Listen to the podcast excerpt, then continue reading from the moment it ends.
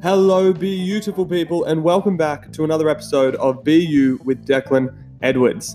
Now, as always, I'm incredibly excited that you're here. We are actually going to be deep diving into a very special topic today, which is procrastination. Now, this is a topic that was requested by some of the amazing members over in our online community on Facebook called the BU community. So make sure you do head on over, search for the BU community on Facebook, jump on into that so you can interact with other podcast listeners, other people who are interested in personal development and well-being, and also ask questions. This is, as I said, a request sent in to us by some of the people in that group. We were going to do a different topic, but then this came up and we went, you know what, this is too good of a topic to miss. We are going to record this straight away for you guys. So, as I said, it's all about procrastination today. And if you are someone who considers yourself a bit of a pro on procrastination, someone who tends to leave things to the last minute, someone who tends to push things back, even if you know there's going to be a negative outcome of doing so, then listen up because this episode is all for you. We're going to teach you why procrastination happens and also give you some handy tips and tricks to begin overcoming that habit and become more of a proactive action taker than someone who just procrastinates. So, with that said, let's jump into the episode.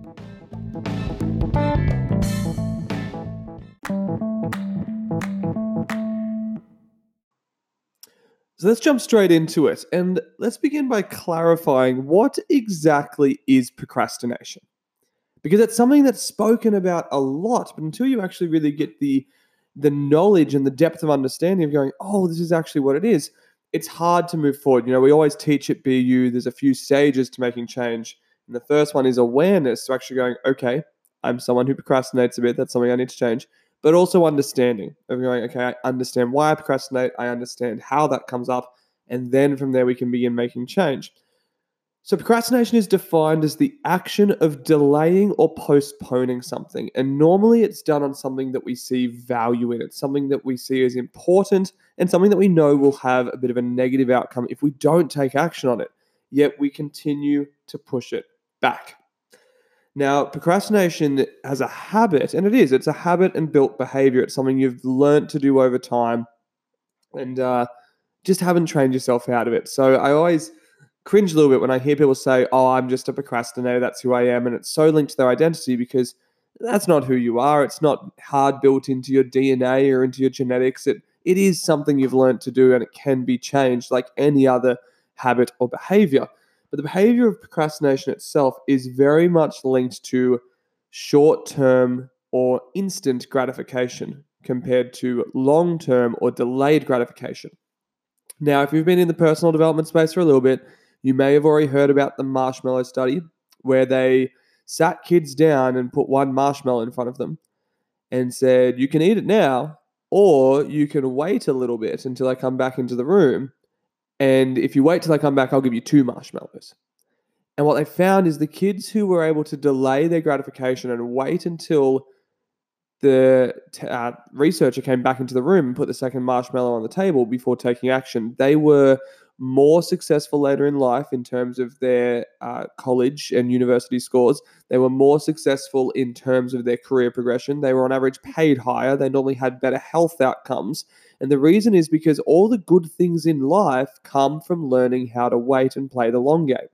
They come from learning to not take immediate gratification and instant pleasure. And often the best things in life come from going through a little bit of shit, through a little bit of pain on the first step. You know, there's a great saying I love from one of my coaches, which is if the first two steps are pain, the long term outcome will be pleasure. But if the first two steps are pleasure, the long term will be pain. And let's put that in example. Let's say we put it in terms of exercise. Now, if your first step is pain, it's yeah, getting up early before work. Second step is pain is going and doing the exercise. Exercise in and of itself is is painful. It's difficult. But the long-term pleasure is more energy, better health, better well-being, better vitality, you know, all the benefits that we know are linked to exercise. If we flip that, the short-term pleasure is getting a sleep in. You know, uh, snoozing the alarm. The next short-term pleasure is maybe you you know took a little bit more time in the morning, slowed everything down. But if you keep doing that, right? The long term pain, long term outcome is worse energy, worse focus, worse health, like all the things that we know are likely to happen if you don't exercise regularly. So I do love that idea of looking at long-term game and, and delayed gratification. I think it's very powerful. And the thing with procrastination, where this links in, procrastination is normally we're looking for the short-term fix. We're looking for the quick dopamine hit. We're looking for the thing that feels good now. And by doing so, we're setting ourselves up for suffering later. We're setting ourselves up for more stress, more overwhelm, more anxiety further down the line, especially if what we're procrastinating on has a deadline that is drawing nearer. Whereas if we look at delayed gratification and we look at, okay, the first step might be pain, it might be actually sitting down, carving out some time, and committing to following through on this thing I've been procrastinating on. And then while you're doing it, there's probably a bit of pain. You're like, oh, there's so many other things I'd rather be doing or that could be better to be doing. But the long term pleasure of that is you get it done, it's one less thing on your plate, and you're not going to be as stressed or overwhelmed towards the end of the deadline. So I love to think about procrastination in terms of that long term versus short term gratification and knowing that that short term instant gratification is such a problem these days. It is linked to so many negative outcomes, whereas that long term gratification is so linked to better outcomes. And I always, you know, it's the classic it doesn't matter if you lose the battle if you win the war. Right? So focus on winning the long term game and knowing that part of doing that is overcoming procrastination. Now, there's a common myth when it comes to procrastinating and procrastinators, people who procrastinate a lot, and that is that they are inherently lazy. I've actually found the opposite. I've found that the best procrastinators are normally very action oriented people, and they're normally very busy people. They're very, their days are always filled. Right? They pride themselves on, on being go, go, go all the time. But the difference is they are great at the busy work and not the effective work. And they're really good at doing a lot of stuff in their day to try and trick themselves into thinking they've been effective. But then they've not actually got the important shit done. And so the important shit is what's procrastinated on. It gets pushed back and back and back. Now, the first thing you're going to have to learn to do and begin training in yourself if you're going to break the habit of procrastination is you've got to learn to slow down your brain. Because when your brain is running at a thousand miles an hour, coming up with infinite distractions and other ideas and shiny objects, it becomes so much harder to sit down and do the shit that matters. It becomes so much easier to get distracted and to just do the busy work again.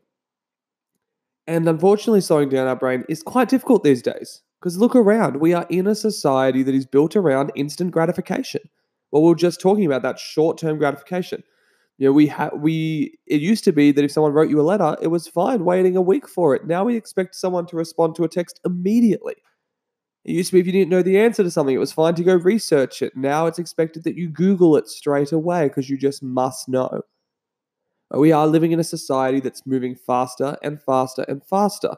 And as a result, our brains are starting to move faster and faster and faster as well, which is a strength, but it's also a huge weakness if we don't know how to slow it down every so often.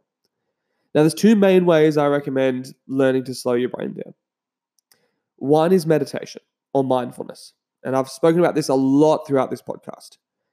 Taking the time to be present where you are, to do some breath work, and to be mindful about what you're doing, to really meditate and sit with it, is a great way to train your brain to slow down a little bit and to focus on what actually matters. And that is a lifelong skill that's not only applicable to procrastination, it is applicable in so many areas like I highly recommend, even if it's just 30 seconds a day, just start with some form of, of mindful practice. And the other one is get into nature and leave the technology at home. You know, nothing is as powerful at slowing down your brain as going for a nice mindful walk through nature. Doesn't matter if it's the beach or the forest or the mountains or wherever you want to go, but leave the technology at home. It is such a great way, as I said, to really slow the brain down, bring you back to present, and just train your brain to focus on what matters.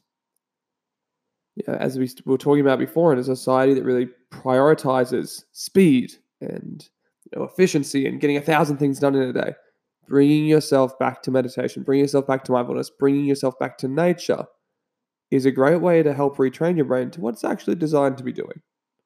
And it's a great way to begin undoing you know some of that damage that's done by it always being on high alert, always looking for distractions, always looking for the uh, threats, and always looking for the next best idea. You know, obviously, these are habits which really contribute towards procrastination. Okay, so let's have a chat about my favorite ways to overcome procrastination and to help people break that pattern and that behavior of procrastinating. Now, the first one is the most important. This one must be done. Start writing things down. Plan your day. It astounds me how many people are running around doing busy work, but not effective work, who say they're so busy all the time and they're procrastinating on so much. But when you unpack it with them, there's actually not that much there. It's just when it's in your head and not written down, it expands. And when we tell ourselves in our head, I've got so much to do, it's so easy to believe that story. And then we have these thousand ideas running through our head that are half finished and some not all that important. By far the best thing you can do at the start of your day, sit down, write down what you would like to get done in the day. Put some structure to it. And if you really want to go far with this, visibility is the aim of the game. Make sure it's somewhere where you see it consistently. And ideally, someone else can see it too, because that brings in accountability. Visibility and accountability are so powerful in helping you overcome procrastination. But write shit down. And when you're writing it down, this really ties into my second piece of advice around breaking procrastination.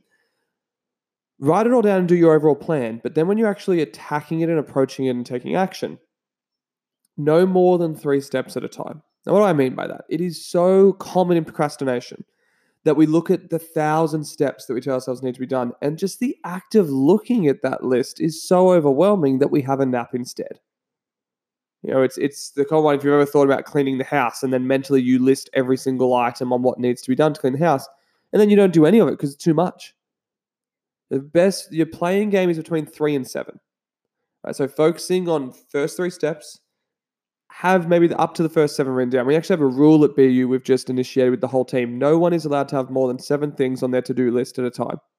So when we look at our project management app and we actually look at what everyone in the BU team is doing, we make it a rule that you do not have more than seven on there. At the end of the week, if there's more than seven, our uh, COO, Jordan, will sit down with you and go, right, what are the priorities here? What's more important?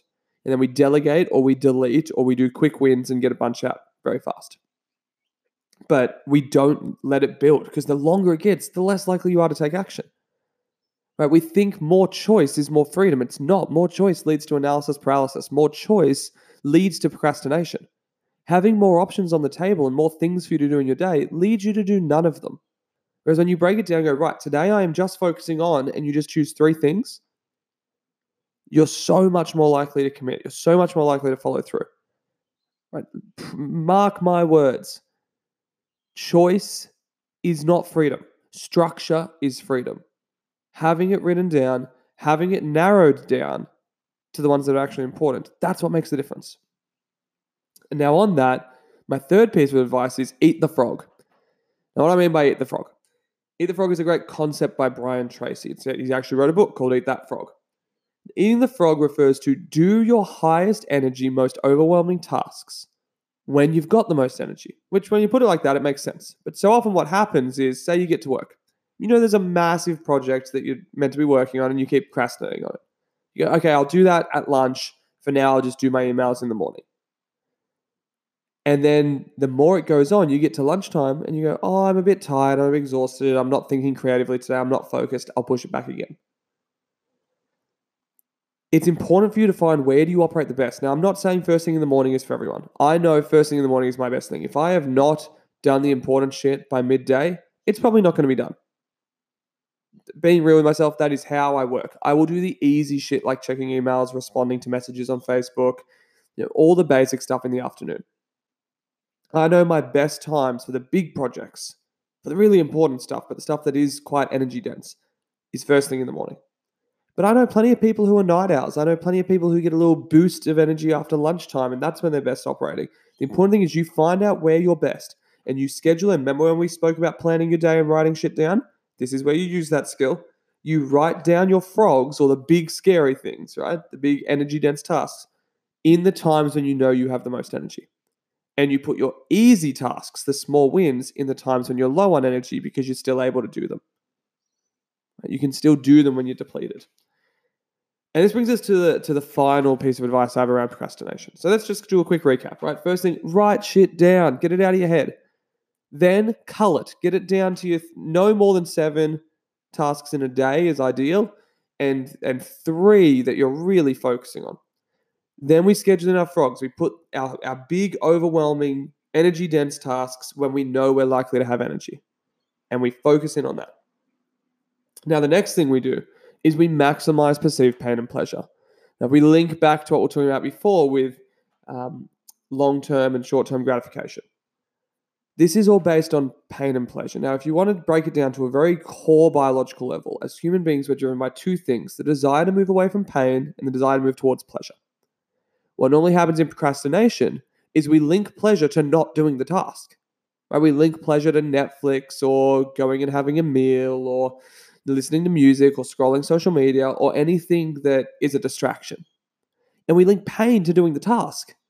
We link pain to the thing that we want to be doing. And that's why we procrastinate, because on a biological level, our brain goes, move away from pain, move towards pleasure. So if you've linked pain to that big project you want to work on, your brain goes, hell no, I'm moving away from that. And if you've linked pleasure to Netflix, it goes, right, let's go there, let's procrastinate, let's watch Netflix. We've got to reverse that. We have to tie pain to the distractions. So a great way to do that is just by asking yourself, what happens if I choose this option? And so I go, well, what happens if tonight, instead of working on an essay I'm writing, for example, I binge watch Netflix? What's the outcome of that? I go, okay, the outcome is tomorrow I wake up, I feel a bit guilty and exhausted, you know, and stressed that I didn't do any of my essay. And what's the outcome of that? Well, then because I'm so stressed, I'm actually less likely to do the essay because it's linking more pain to it, right? And eventually there'll come a tipping point where the timeline's so close that I start doing it, but I don't do my best work. I stress. I if we really want to maximize pain, I'm probably taking that stress out on my family and my loved ones. And then I'm probably cutting back on other things that are important, like I'm now skipping the gym or not eating well in order to finish the essay. And so it's got this ripple effect where it's now having a negative impact on a lot of areas of my life just based on that one decision. And then we can look at pleasure. Okay, so what's the outcome of me sitting down, knuckling in, and, and, and following through on doing this project? even if it's just the first three steps. Remember, we spoke about don't overwhelm yourself by looking at all of them. Just start with the first three, get your momentum up first. You don't set out to build an entire house, you set out to lay a single brick. You do that multiple times, you have a house at the end. So, for something like an essay, you don't set out to write a whole 3,000 word essay, you set out to write the intro. And then paragraph one, and then paragraph two, right? Whatever it is, break it down into those tasks and then maximize the pleasure of it what is the outcome of doing that? Okay, well, I free up time later. I'm going to do better quality work. It's a, I'm breaking the habit of procrastination. Where else can I apply this? Well, because I'm not stressed, I'm also going to have more time to go to the gym. And so we spread this ripple effect of pleasure.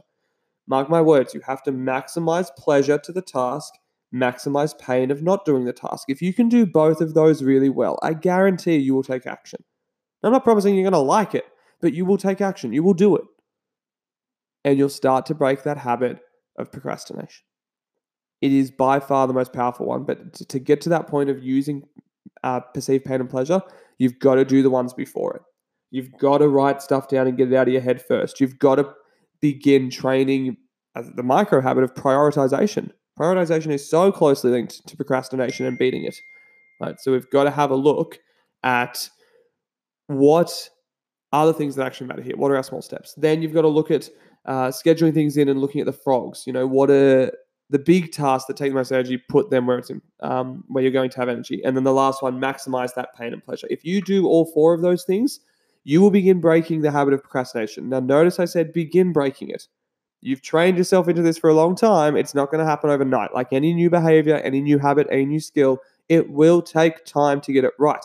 But stick with it. Stick with those four things keep yourself accountable, keep yourself visible to it. This is where I recommend jumping into the BU community on Facebook and telling people what you've been procrastinating on and what you're breaking, you know, what habits you're building instead, and then follow through. It's just a consistency game from there.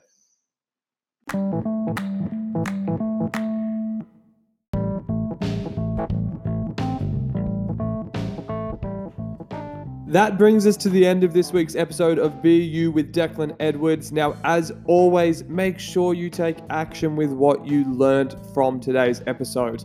Please do not procrastinate on it, especially when we've just discussed procrastination. We always say knowledge alone is worthless, lasting change requires action. So take what you've learned today, put it into practice, and that's how you're going to get those changes that you're looking for by being here.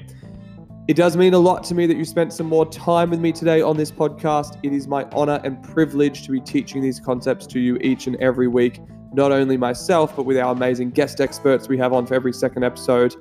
As always, we do ask if you can quickly give us a five star review and write a review is ideal as well. If you can write one in an Apple podcast or whatever you're listening to, make sure you write a little comment there. It does help us impact more lives. And as always, make sure you jump into the conversation and you connect with everyone as part of our BU Community Facebook group. The link is in the show notes, as well as the link to book your complimentary connection call with one of our team. If you're someone who's been listening to this podcast for a while and you're loving what you're learning, but you are wondering about the next steps forward in developing your mindset and emotional well being, don't procrastinate any longer on getting in touch with us, especially when you can book in a complimentary connection call to chat to one of our coaching team, ask any questions you have, but also to get their guidance so you get absolute clarity around the best way forward when it comes to building your mindset and your emotional well-being. It does make the world of difference to get that tailored advice that can only come from getting on the phone one-on-one with one of the coaches. But for now, until the next time we talk, you know how we do it. Be empowered, be exceptional, be you.